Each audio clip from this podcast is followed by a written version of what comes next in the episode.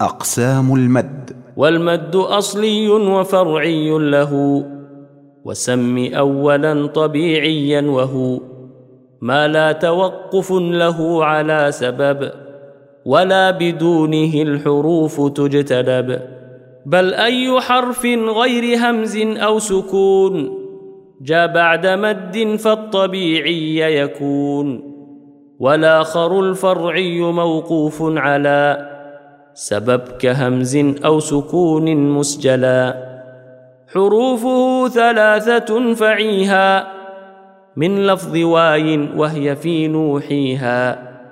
والكسر قبل اليا وقبل الواو ضم شرط وفتح قبل ألف يلتزم.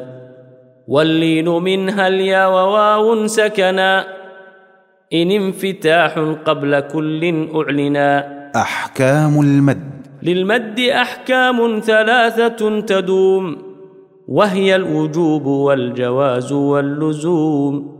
فواجب إن جاء همز بعد مد في كلمة وذا بمتصل يعد.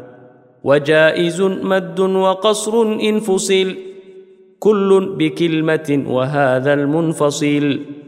ومثل ذا إن عرض السكون وقفا كتعلمون نستعين أو قدم الهمز على المد وذا بدل كآمنوا وإيمانا خذا ولازم إن السكون أصلا وصلا ووقفا بعد مد طولا